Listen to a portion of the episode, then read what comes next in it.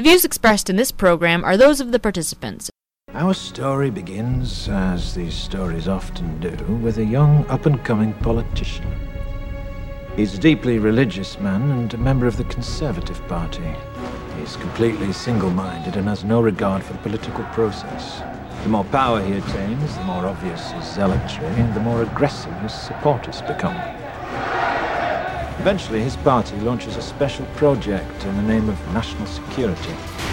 At first, it's believed to be a search for biological weapons, and it's pursued without regard to its cost. However, the true goal of this project is power, complete and total hegemonic domination.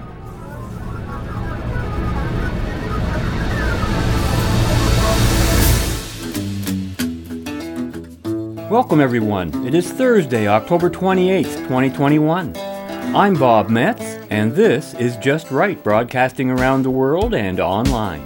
Join us for an hour of discussion that's not right wing, it's just right. Fade into color, and color into black and white. Under the bedclothes, everything will be alright.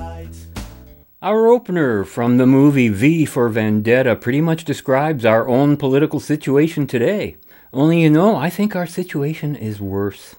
While the true goal of our politicians is power, complete and total hegemonic domination, our politicians are not in search of bioweapons pretending to protect us from them, but are using bioweapons against us in their pursuit of that domination. The bioweapons come in the form of injections, being falsely called vaccines, and the push to have us all vaccinated, quote unquote, has never been greater than it is now. Why is that? Where is it all heading?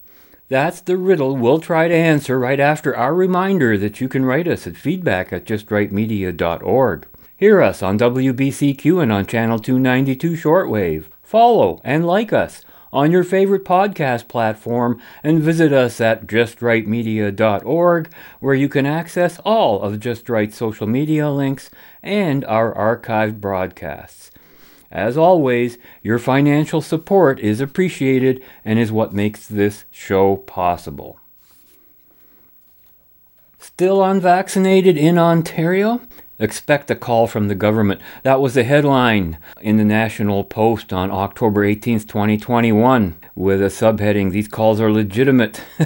Outreach campaigns to reach the unvaccinated now include phone calls to anyone with a health card, written by Deborah Stokes. And I quote Canada has reached a vaccination rate of 71% of the population now fully vaccinated, shows the latest health data, thanks to vax vans, mobile clinics, and pop up shots in community centres, arenas, and churches. But millions of Canadians remain who haven't been vaccinated against COVID 19 due to barriers to access because they are hesitant or resistant. In Ontario, that number is nearly 2 million people, according to the latest population figures, and based on a vaccination rate of 83% of the population fully vaccinated. Now, the unvaccinated in the province can expect a call from the health department. Now, this is the Ontario Provincial Vaccine Contact Center to speak to you today about booking a COVID-19 vaccination appointment. If you haven't already done so, we are encouraging you to book an appointment by visiting the Middlesex London website or any pharmacy in your area. If you have any question regarding this message, please call the Provincial Vaccine Contact Center at 1-833-943-3900. Thank you and have a good day. End of messages. Got that call on my home landline this past Monday morning, and honestly, I couldn't make out any of the details in the message. All I heard was something about we're booking a COVID 19 vaccine appointment, and if you haven't done so already, we're encouraging you to book an appointment by visiting blah, blah, blah. And then I couldn't really make out any of the details. You know, that caller doesn't realize how lucky she is that I never answer my home landline. But the article continues. Quote, at least one regional health unit in the province has put its residents on notice. The Northwestern Health Unit, which covers a large area west of Thunder Bay to the Manitoba border, put out a public statement saying the Ontario Ministry of Health calls are intended to help answer questions and ensure unvaccinated residents know how and where to get vaccinated. Northwestern Health Unit wants to inform the public that these calls are legitimate and urges the public to take the opportunity to gain information about the vaccine and to make an appointment for their shot, the October 14 statement said. Just over 80% of the people in the region, 81.3%, are fully vaccinated. The Ontario Ministry of Health confirms the calls are part of a vaccine outreach campaign by the Provincial Vaccine Contact Centre and are targeting anyone with a health card but without a vaccination. This includes a campaign that is currently ongoing to offer first doses. These calls are from live agents and are only to offer information and an opportunity to book an appointment, a ministry spokesman confirmed in an email. Now listen to this. To reach the unvaccinated, the government is tapping into databases of contact information provided to the Ministry of Health when registering for or renewing a health card, as well as databases containing information pertaining to vaccines already administered to persons in Ontario. Anna Miller, a spokesperson with the ministry, explained. The Ministry of Health has the authority under Section 371C of the Personal Health Information Protection Act 2004 to use and link the information from these databases for planning and delivering the COVID 19 vaccination program. Amazing how something called your Health Information Protection Act is actually doing the opposite. They're not protecting your, your health information. This includes contacting individuals to encourage vaccination, Miller said. Other outreach programs in Ontario and elsewhere in the country have ramped up to reach the final groups of the unvaccinated, targeting areas with vulnerable populations or low vaccination rates. Other initiatives, such as the growing number of employers adopting vaccine mandates, along with vaccine passport programs in some provinces, have also helped the campaign to get more people vaccinated and end the pandemic one of the last remaining community centers that have yet to be conscripted in the nationwide vaccine campaign are schools, which have been used in the past to help administer vaccine shots to children. It remains to be seen if, once a COVID vaccine is approved for under 12s, schools will be used again as a site for shots. End quote. Well, I don't know about you, but this stuff is right out of a science fiction fantasy horror story. Only we're being forced to live it in the real world. The growing number of employers adopting vaccine mandates is a consequence of the growing threats of fines and lockdowns by the government against these employers. The vaccine passport programs are a social obscenity, a political obscenity. They should ne- such a thing should never be even discussed in a free society. The government agents call and they tell you that they're booking a COVID 19 vaccine appointment, but there's no such thing. First of all, COVID 19 is a disease that no longer exists. Hello? This term now means anything that those using it want it to mean. I mean, anything that is except the original non existent disease of that name. COVID 19 equals the rebranded flu, says Britain's Dr. Vernon Coleman. That's all they're doing. The virus originally attributed to the cause of COVID 19 was called SARS CoV 2. Remember that? Remember that name? How many variants ago was that? Well, it no longer exists. The injections are a gene therapy, not a vaccine, and the injections were not created to protect us from a disease called COVID 19. That's how they were sold, but that's not what they were made to do. That the provincial government would even dare to contact private citizens in their own homes to encourage vaccination is an unconscionable, immoral, and unthinkable act. It is also a warning that they'll be physically entering your homes for the purposes of encouraging us to commit potential suicide, because that's what it is. And anyone participating in this process, if we had any justice at all, should be held accountable for their responsibility regarding any damages, loss of life, or injury that results from such a so called vaccine. The evidence regarding the health and life threatening risks associated with these injections is simply overwhelming. The fact that our officials are simply ignoring that evidence, or worse, telling us that the adverse reactions are to be expected and are part of the vaccination process, is part of an ever changing narrative being spun to push a never changing objective. They say that their objective is to end the pandemic, and worse, that the pandemic won't end until 100% of the population has been injected. Yet another lie. There is no pandemic, never was. There is now a greater problem from a vaccine pandemic, and what's triply bizarre is that even on that point, the vaccine pushers fully admit that the pandemic will continue indefinitely, as even their 100% imagined injected victims will still require perpetual injections. Injections mandated by our politicians who are in bed with the injection manufacturers. Doesn't, doesn't no one see this? And as the National Post article concluded, one of the last remaining community centers that have yet to be conscripted in the nationwide vaccine campaign are schools. Wow, which to me is the most unthinkable crime against humanity anyone could propose. And note the use of that word, conscripted, when applied to the nationwide vaccine campaign. And so much for confidentiality when it comes to our medical information in the hands of a state government, right? Provincial vaccine contact centers are targeting anyone with a health card but without a vax. Well, they got my number, didn't they? Which means, you know, they have my address too. The state tracking process is already well underway. And that's here in Ontario, just where I happen to live. But to understand what's happening, we cannot allow ourselves to be too locally focused or we'll miss the big picture. Never let the conscious awareness escape your mind that what is happening in your local area is also happening throughout the entire Anglosphere, the English speaking nations, and those nations most closely tied to the Anglosphere. For example, the following October 22nd conversation between Stu Peters and Dr. Jane Ruby reflects the same situation and agenda that we here in Ontario are experiencing. We have to pause for a minute and think about what exactly it is that we're dealing with. We are dealing with mandates and an incessant push, constitutional overreach, complete violation of individual liberty, inherent God given rights. You're being mandated to take this shot, being falsely referred to as a vaccine, proven to be dangerous and deadly in the name of a virus that virtually affects nobody.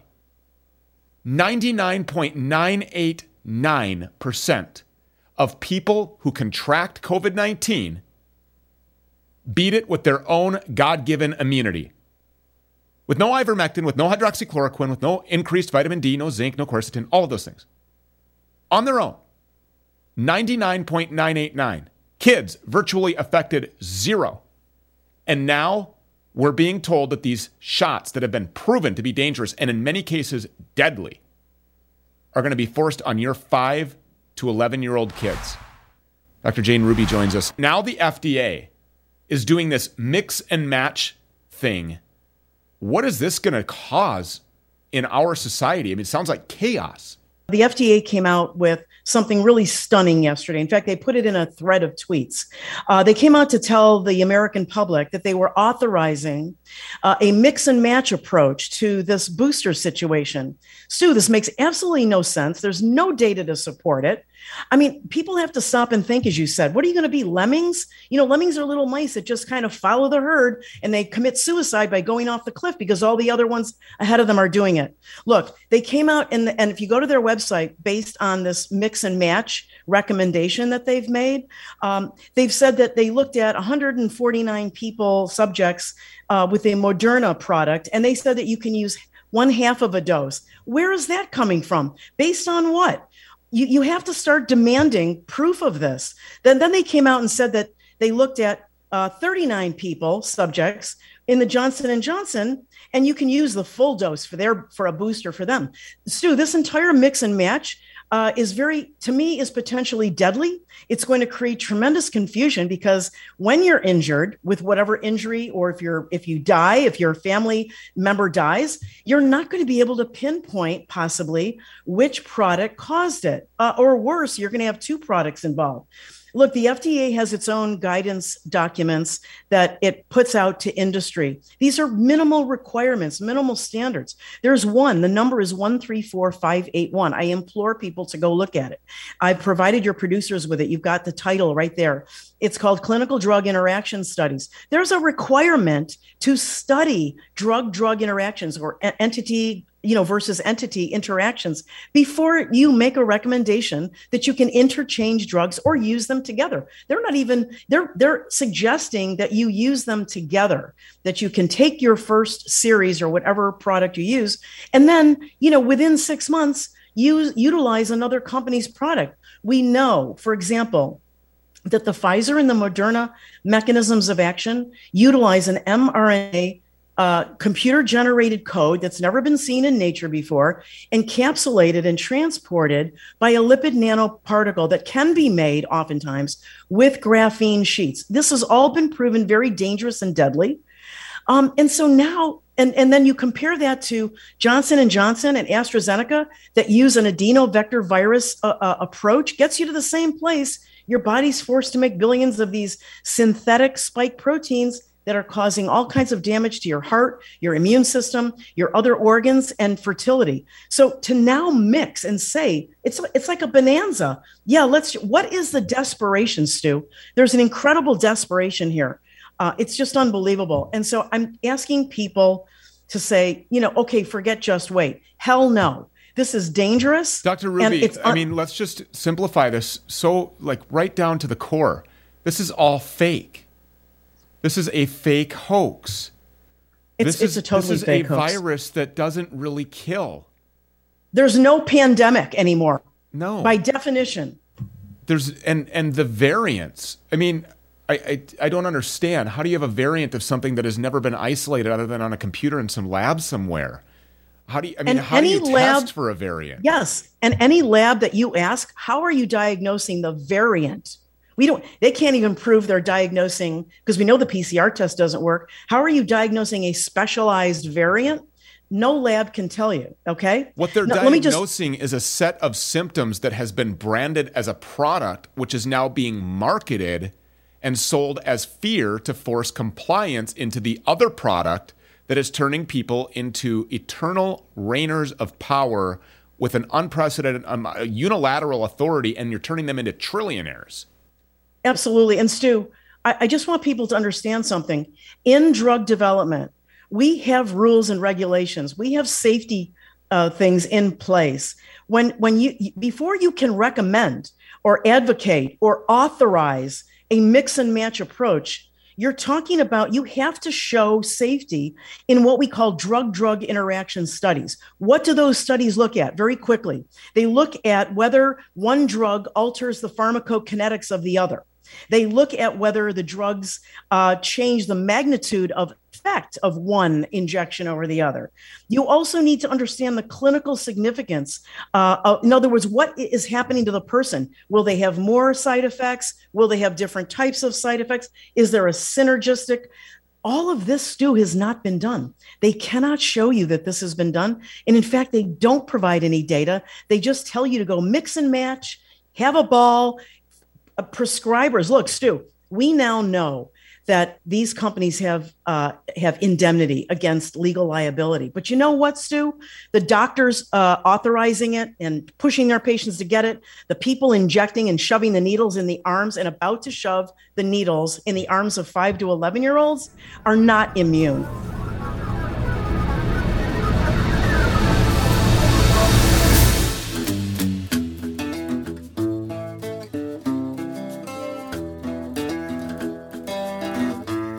Twelve to seventeen-year-old males have uh, a likely six times more likelihood of having a severe heart issue, uh, myocarditis, than they do of having a severe illness to COVID 19.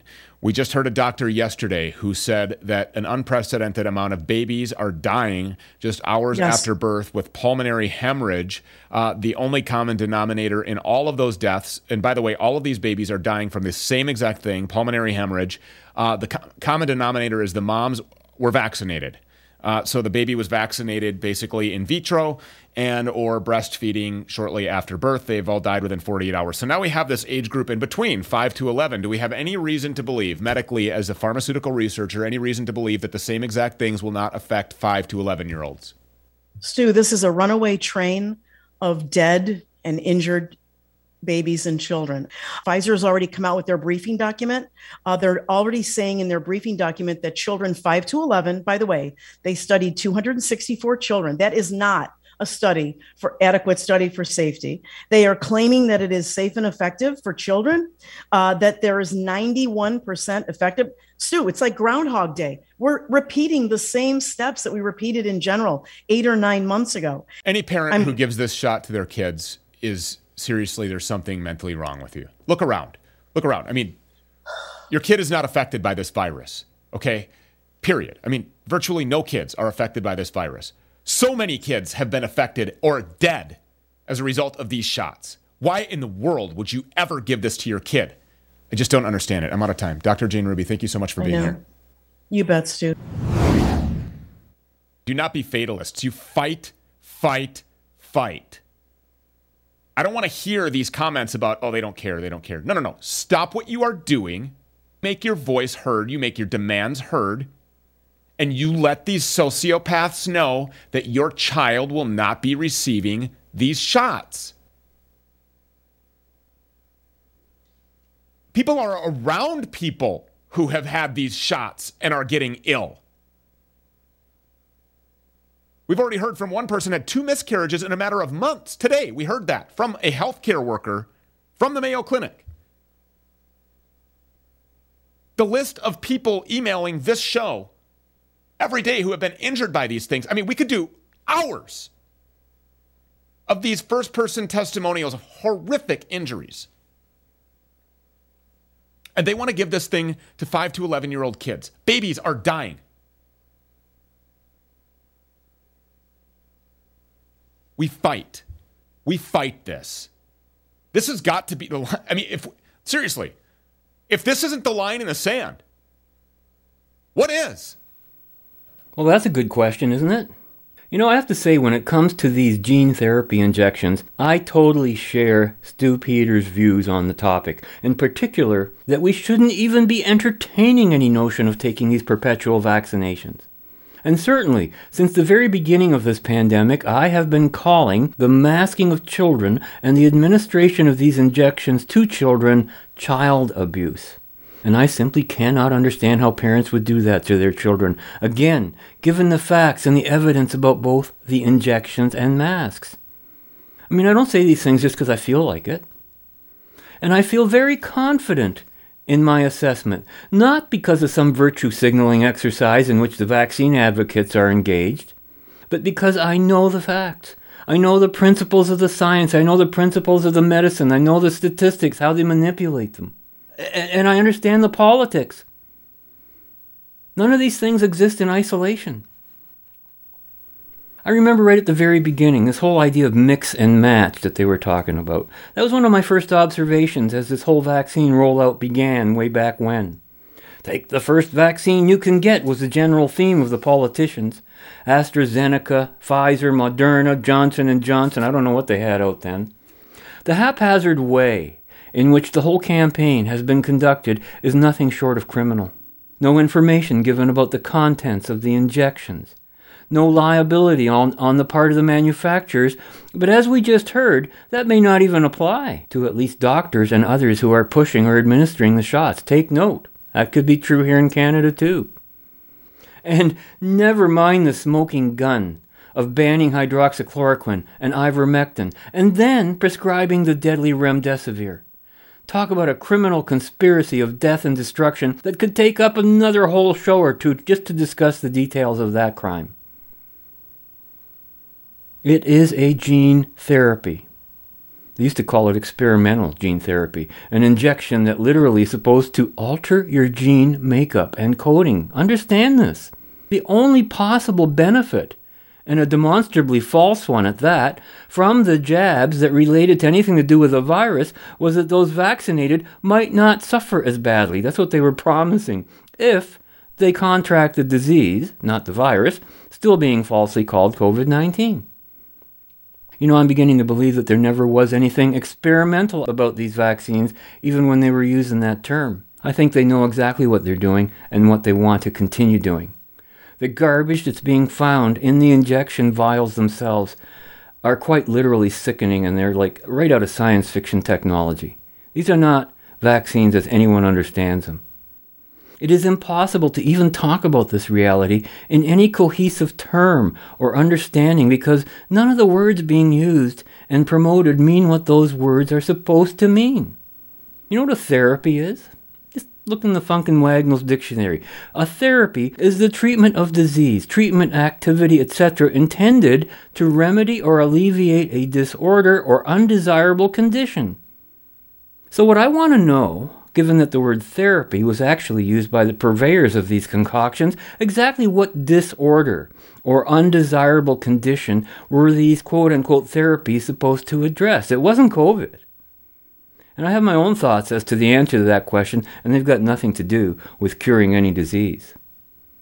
And what is a vaccine? A vaccine is any preparation containing bacteria or viruses so treated as to give immunity from specific diseases when injected into the subject. Now, this is not the way these injections are designed, nor are they directed at a specific disease, nor do they provide any immunity, but in fact decrease immunity. These are the facts. These are what we're seeing. This is what is emerging. Unbelievable. Vaccinate. To vaccinate means to inoculate with a vaccine as a preventative measure. Well, I could write a book on this one concept alone, preventative, and how that has been a key to the entire destruction of our healthcare system, called healthcare, by the way, precisely because of its preventative nature. Preventative medicine should never be a state concern. What people need is a sick care system not a healthcare system. And that's exactly what we no longer have. We don't have a sick care system, or a healthcare system for that matter.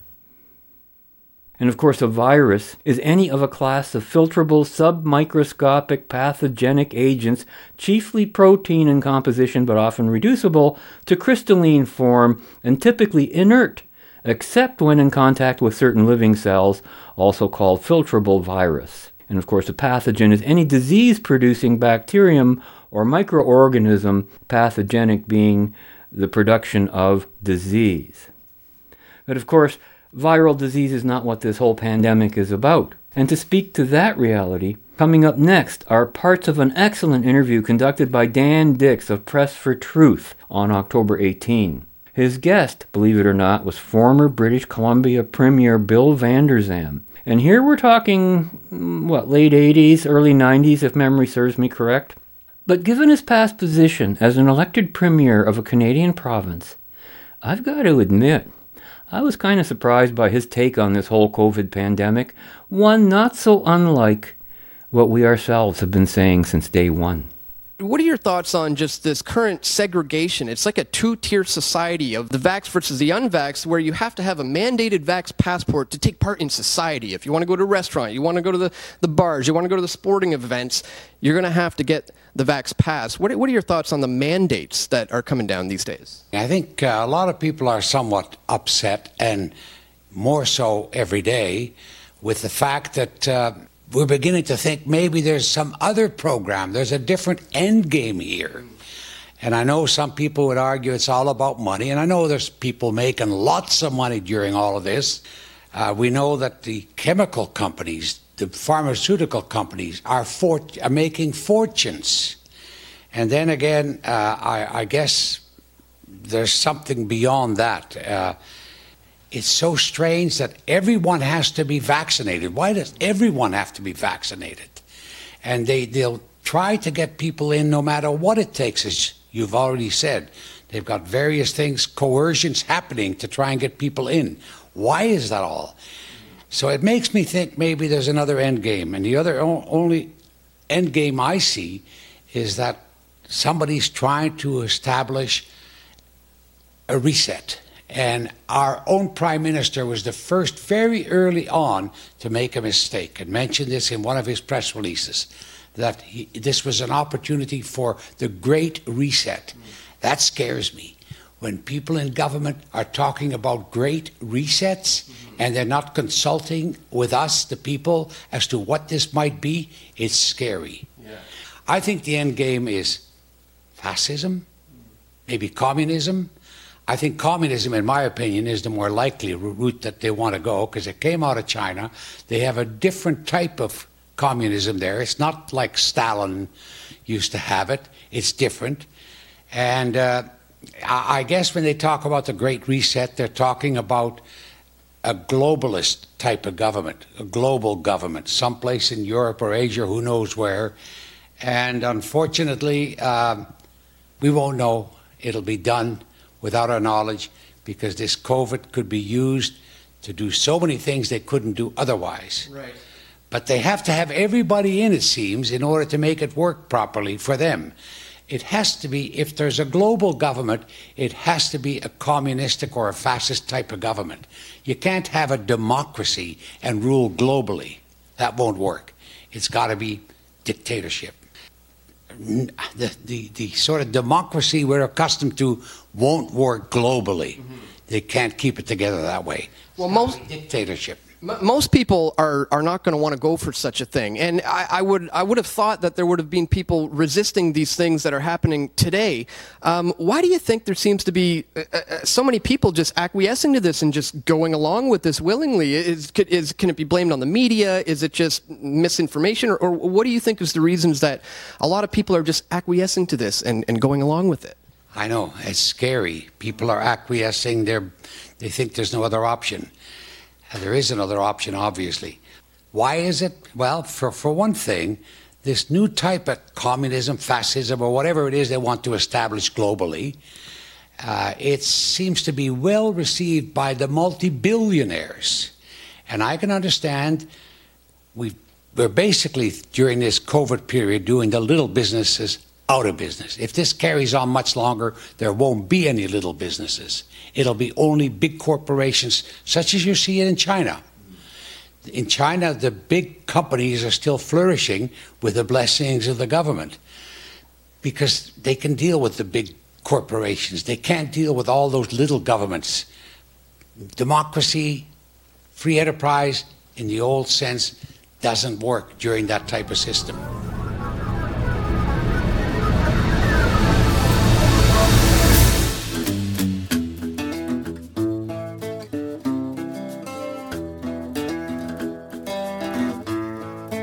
I believe it's at the end of the month now. Uh, here in Canada, you will not be able to board an airplane and to fly out of this country and to get the heck out of here if uh, unless you have a vaccine. It- it- it- Are we really free in this country if you literally can't leave without having a vaccine? No, they're taking our they're taking our freedom away, and unfortunately, the majority of the people yet don't realize that if they take this one thing and get away with it, nobody protests, it simply happens and then carries on. It'll get worse and worse. They'll pick up other things, and eventually everything will be controlled. Some people are even, even suggesting that the vaccine, which we don't know exactly what it's made of, yeah, I don't know what all is in there, but Most people don't. no, nobody really knows. Well, somebody knows.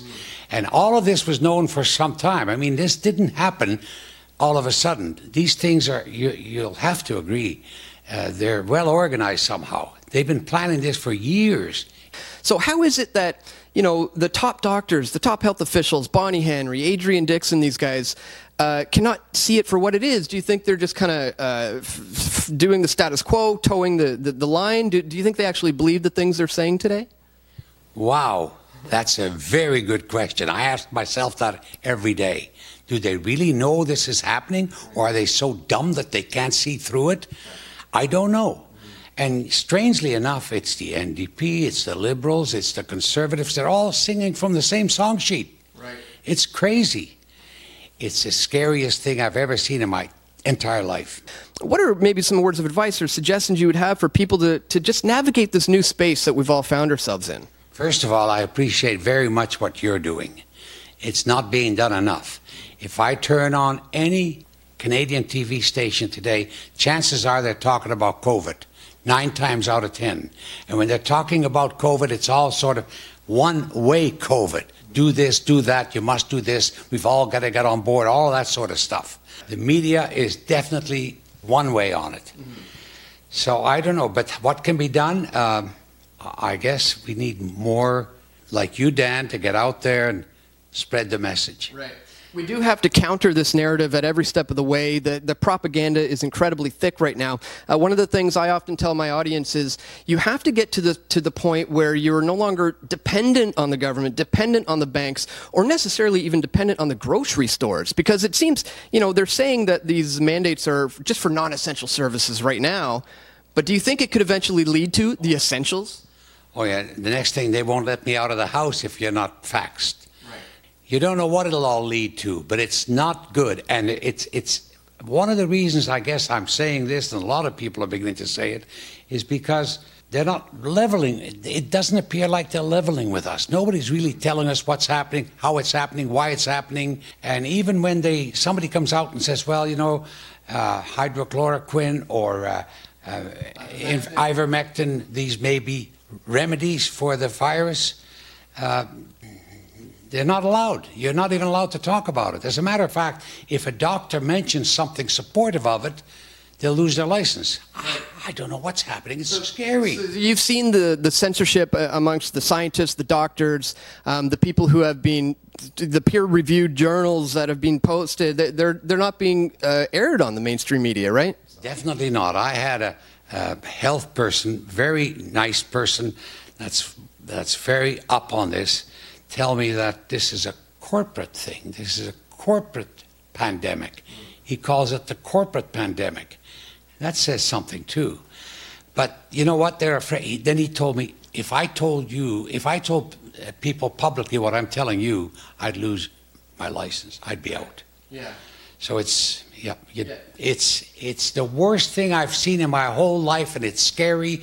And people have to begin questioning things, and the politicians should be involved.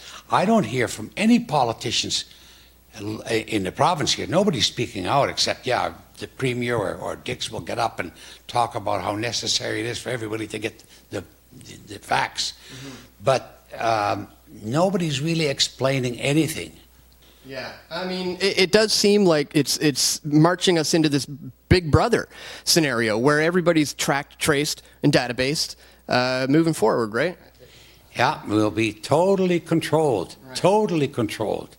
Forget about freedoms after this because they've started it now. The mandates are the beginning, only the very beginning of things. You are listening to Just Right, broadcasting around the world and online.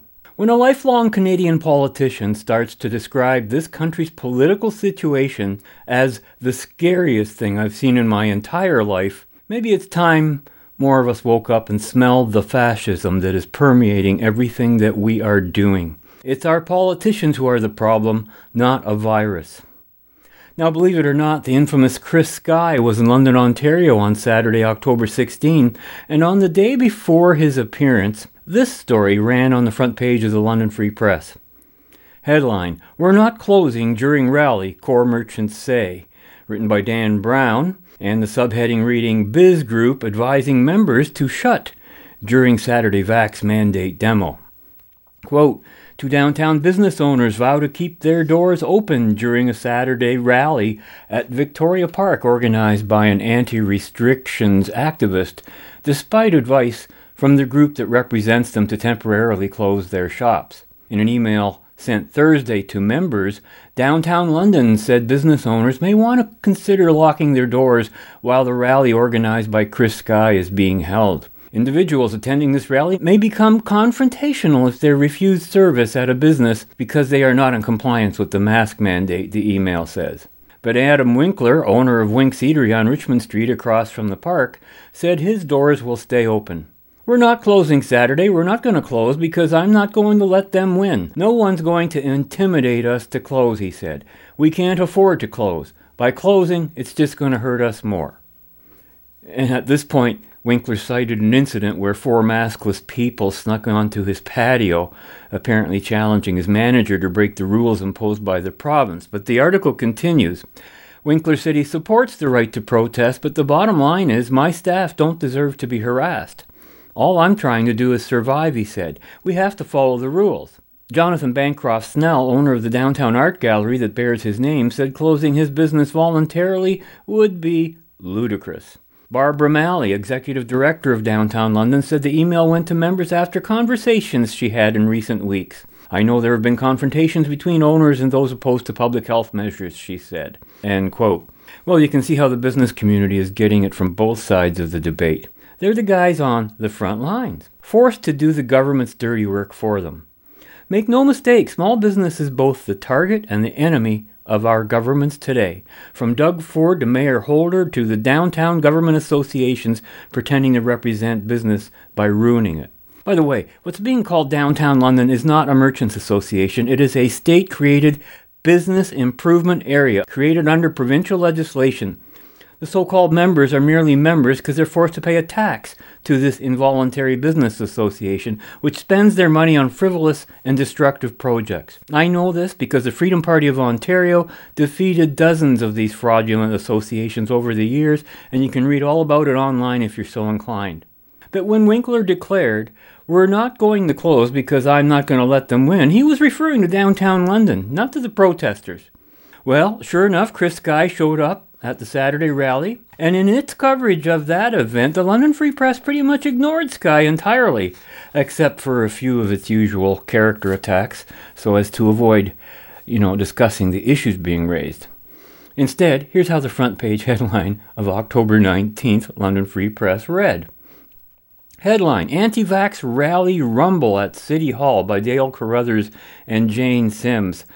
Subheading Mayor vows ethics complaint over councillor's role at weekend protest. And under the headline is a half page photo described by the paper as, quote, Ward 1 Councillor Michael Van Holst, seen here addressing a Saturday anti COVID 19 vaccination mandate rally in Victoria Park, will face a complaint to London City Hall's ethics watchdog over his role in the demonstration, Mayor Ed Holder said Monday, end quote.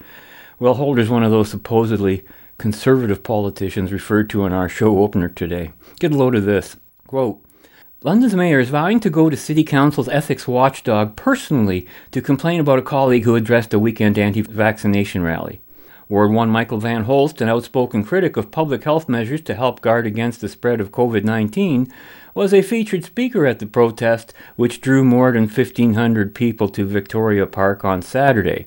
Will I file a complaint? The answer is yes, Holder said during a media briefing Monday, in which, without naming Van Holst, he noted it was not lost on me that a city council member not only attended but spoke at the protest, which was organized by an anti restrictions activist opposed to vaccination mandates for police. Unfortunately, I'm not surprised, but I'm horribly disappointed, Holder said. He's openly and visibly defying and undermining council policy by virtue of his participation. As such, it would not surprise me in the least if complaints are filed with the Integrity Commissioner regarding those actions. Anyone can file a complaint with the Integrity Commissioner, said the mayor, whose office confirmed hours later it was working on that against Van Holst. We should all file one against the mayor, by the way. Van Holst defended his decision to speak at the protest, saying he expected some backlash. Everyone's entitled to their own opinions, he said. I believe very strongly in freedom. At Saturday's rally, Van Holst praised the crowd, estimated by police at between 1,500 and 2,000 people, for standing up for their beliefs. Now, as an aside, personal observers I spoke to estimated the crowd between 4 and 5,000, but the mere fact this event even made it to the front page of something is remarkable. London has seen anti restrictions protests before, most drawing a few dozen to 200 people, but Saturday's was the largest yet. Well, that's odd. What about the 5,000 people who protested in front of the hospital on September 1st, an event which was covered by the front page of the London Free Press? Anyways, I guess that didn't count. The article continues Holder dismissed the significance of the crowd size, saying many people came from out of town. They're bringing people in from all over so they can show strength and support because they do not have it in London, he said in an interview. They're losing. They know they're losing. They're losing public opinion. Because of that, they're increasingly desperate. End quote. Well, as for my part, I dismiss Holder and all of City Hall because they are using force and coercion and fraud as their supposed methods of persuasion, which makes them evil in every sense of that word. Never once do they address the facts or the realities of what the protesters are saying. They dismiss them. Given what those facts are, any such dismissal borders on the criminal or insane. Just based on their quoted statements and their policies. I can only conclude that Ed Holder is a sociopath, as are all the people who do not care about the lives, suffering, and deaths of others caused by their actions. Holder is opposed to freedom of speech. Holder is opposed to freedom of assembly. Holder is opposed to freedom itself. Holder is advocating death. He is a fascist. He does not represent his constituents. He represents himself and his own political interests, his agenda, and power. He has no integrity. What about the various reports, Mr. Holder? What about the thousands upon thousands of individual testimonies and statements about the adverse reactions? Not once have I heard an intelligible acknowledgement or response from any of our politicians on these most basic and fundamental questions. What about consent? What about freedom? I can see they don't give a crap about these things. And I can tell you from personal experience of having lived in this city all my life and having participated in its political process that London City Council has been systematically destroying this city, particularly its downtown, for decades.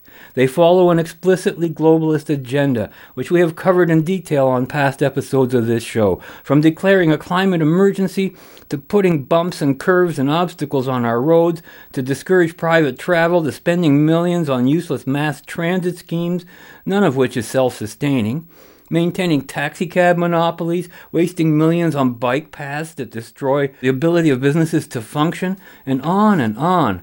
I mean, Flex Street, fighting poverty, affordable housing, property taxes going through the roof, hard services declining. Well, so much for my local political problems. Remember what I said earlier in the show that this is a global agenda and is therefore happening in other nations as well. Get a load of this fascinating development from Britain, as discovered on the Stu Peters show of October 21. My name is Stu Peters. We still don't know the true origins of COVID 19, but if you had a wild conspiracy theory that it was created to destroy freedom in all English speaking countries, it wouldn't be a bad theory. Because everywhere the English language is spoken, it seems, centuries of freedom have been obliterated in the name of containing a virus that most people are at near zero risk from. In Canada, the cops will show up at your church on Easter to shut down services. In Australia, people were banned from leaving the country or crossing state lines. They've gone through multiple waves of strict lockdowns. They force people to download phone apps to confirm that they are where they say they are. Police will even walk up and inspect your coffee cup to make sure it really contains coffee to ensure that you're actually allowed to pull your mask down outside. And then there's the United Kingdom, which has some of the most horrifying behavior of all. AJ Roberts is a 15 year veteran of the British Army and now hosts the AJ Roberts Show. He says that he has incriminating evidence against former British Minister of Health Matt Hancock. He says that under Hancock, Britain's socialist healthcare system ordered care homes to use drugs like midazolam and morphine which instead of saving patients' lives actually caused their deaths. These government induced deaths were then blamed on coronavirus and used to force the public to accept mask mandates, universal vaccination, and everything else. AJ Roberts joins us now. This sounds like premeditated murder. Am I overstating this? No, not at all, Stu. I think it's uh, very well put. And yeah, that's absolutely correct. Uh, there's um, a document that was produced and some incriminating charges produced against the British government. A number of people within the government, namely Matt Hancock, Christopher Whitty is the chief medical officer, uh, amongst another other people. Uh, there's an 18-page document that was produced, uh, which has gone into sort of like a public inquiry, and um, it's got lots of incriminated evidence that thousands and thousands of elderly and vulnerable people across care homes and healthcare settings across the UK um, were more or less starved, dehydrated, left in isolation. So obviously, it would give the effect that they were entirely on their way out, and it was their last days. They were then given midazolam, put on ventilators um, if they needed to, and um, and and they passed away, all whilst, like you said, having DNR slapped on them.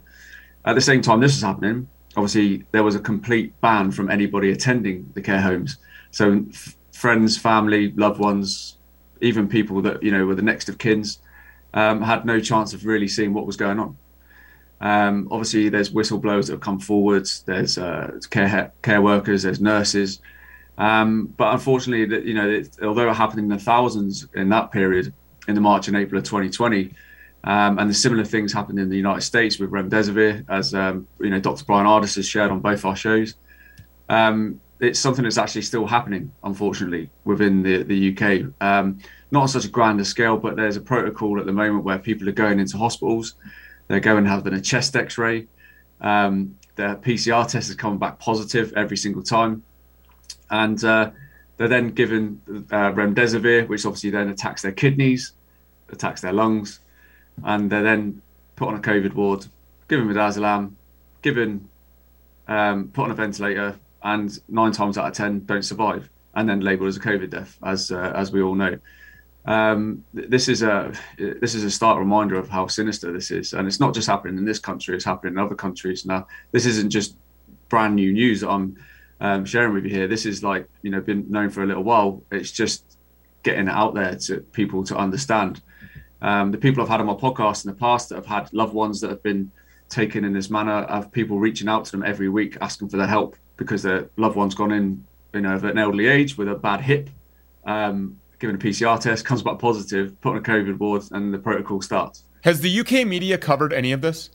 None at all. They won't. It's um, none at all. It's been completely squashed. Um, and I think we're going to come to a point where the health minister in the UK has already talked and primed the British public, like they love to do. They love to prime the public with what's going to happen. Uh, about talking about the NHS staff going to need mandatory vaccinations. Um, I definitely think, without a doubt, this will have will end up having a lot of NHS staff coming forward talking about what's really been happening. Um, obviously, a lot of them, similar to other countries, have been very f- forced into being in the position they're in through gagging orders, um, threatened with their jobs, their livelihoods. You know, some of them single parents. Um, it's a it's a, a, sinister, sinister world we have going on within healthcare settings in, in all our countries.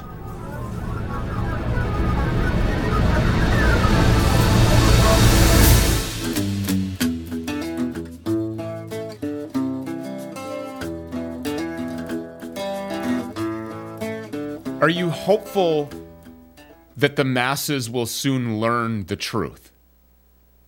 I'm hopeful they will, as long as it gets out quicker, sooner rather than later. Really, you know, this is why shows like you're right. You know, yours is absolutely fantastic to help that, um, and just other sort of media, alternative media, sharing, you know, how um, you know how terrible this story is, and just how much it needs to get out there. Because at the end of the day, first wave of COVID deaths was as a result of thousands of people in care homes being murdered, you know, and the British public, as unlike other countries, um, being told that it was all these people dying of COVID, which then led to mask mandates, vaccination programs coming out, which, as we all know, started off quite relaxed and mandatory. Uh, sorry, not mandatory, uh, vol- uh, voluntary, and uh, and now we're in a position where you know, kids, uh, it's rolled out here with kids and it's, they're being completely coerced uh, through education settings and schools.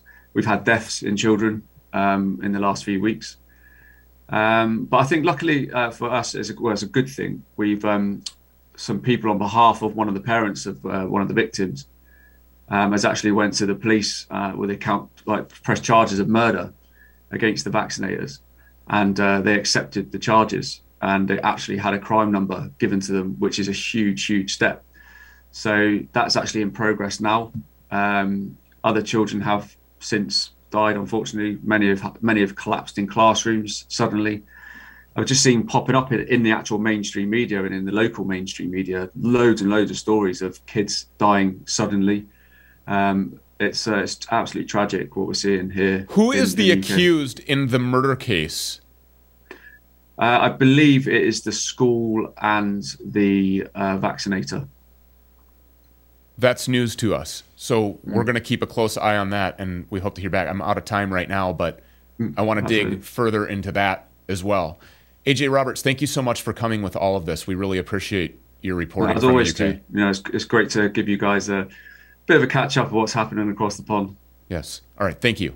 Thanks, Stu. That's news to me breaking here. That is great news. In the UK, prosecutors have accepted murder charges for a school and the person who inoculated a young child who then later died after being shot up with these jabs being falsely referred to as vaccines that have proven to be dangerous and in many cases deadly. A sinister, sinister world in our healthcare centers in all our countries, says A.J. Roberts. You know, sinister, by definition, is left as opposed to being dexterous, which is the right. Did any of you happen to catch the Rebel News media's coverage of conditions of one of those hospitals in Kitchener? Patients left in their own excrement, they have to clean up their own toilets, nobody there, staff shortages. It's disgusting. I've said it before and I'll always keep saying it. We need a reactive sick care system, not a preventative health care system. But it's interesting and encouraging to learn that murder charges pressed against vaccinators have been accepted by police in Britain. We should do the same here. Our politicians and health bureaucrats should have all their names placed on those charges, and I honestly think that this is where a lot of future COVID activity will take place. But until then, the guilty will continue their unprecedented war against the people of a free democracy. The propaganda war against the unvaccinated upon whom those pushing the vaccines are projecting their own evils and failures, is well underway. This COVID pandemic, I have to tell you, has been the longest two weeks of my life. Here's one last thing we should be aware of. This is from Tim Truth of October 17. Hey, everybody, I saw this and I felt like I needed to make a video about this. This is in Alberta, Canada. This is their vaccine check website. And what people found, some sleuths on the internet found, is that they have all of these spots that they have hidden right now. But if you look at the source code, you can see that they're ready to unleash this on us. So you can see these variable names here show dose 1, show dose 2, show dose 3, dose 4, dose 5, dose 6, dose 7, dose 8, and also show test. So apparently they don't hide it as much in the EU. People were sharing this screenshot a while back. EU digital COVID certificate dose 1, dose 2, dose 3, dose 4, dose 5, all the way to 8. So the key thing here, all the boring code aside, is that there are 8 slots and they're ready to turn them on in the future. So it just screams deception to me. Well, I understand the Prime Minister, Justin, has ordered enough vaccine to take care of us eight times more. So you can expect not only a second and a third. You can expect another eight wow. over what period we don't know. Who all gets it? I imagine it'll be for everybody again. Wow. You know, too many people are still making their deals with the sinister devil of government, and doing so either blindly or with the hope that by submitting to some of the most evil and irrational rules and regulations ever devised by mankind, that they might be spared and survive the pandemic. This pandemic is not about your survival. It's about death. Remember all the variants of the well known statement First they came for the Jews, but I was not a Jew, so I did nothing. And you can just keep filling in the blanks. And if you're still doing nothing about this political pandemic, I wouldn't be surprised if you're still doing nothing when they come for you. Because you're just next in line. These fascists want 100% submission and compliance. How many will still be alive after the eighth round of poison? Or do you think that you'll be getting the placebo all eight times? Think again. And if you're wondering what to do, for heaven's sake, speak out. That's the constant, repeated message and advice from all of the informed individuals about the true nature of this pandemic that is given to us. Speak out before you can't. That's what Bill Vander Zalm said to Dan Dix. It's what A.J. Roberts said to Stu Peters. It's what they're all saying. And speaking out doesn't mean you have to stand on a street corner pulpit, although that's always an option, but you can also speak out by sharing shows like this, or like Stu Peters, or like Dan Dix, or the hundreds, if not thousands, of people like them to whom we all owe a great deal of gratitude, because without them, the truth would never be discovered. And that, my dear listeners, is a good enough reason for you to join us again next week when we'll continue our journey in the right direction. And until then, be right, stay right, do right, act right, think right, and be right back here. We'll see you then. Fade into color, and color into black and white. Under the bedclothes, everything will be alright. I only want to know one thing. Who will save his skin by informing on the other two? Since I'm completely innocent, it was all the idea of Bassi and Burmeister. You and the fire! You're all under arrest in quarters. I will see to it that you get a fair trial immediately, after which you will be shot. Oh, you promised me. But of course, Klink. You will be shot last. Thank you, sir.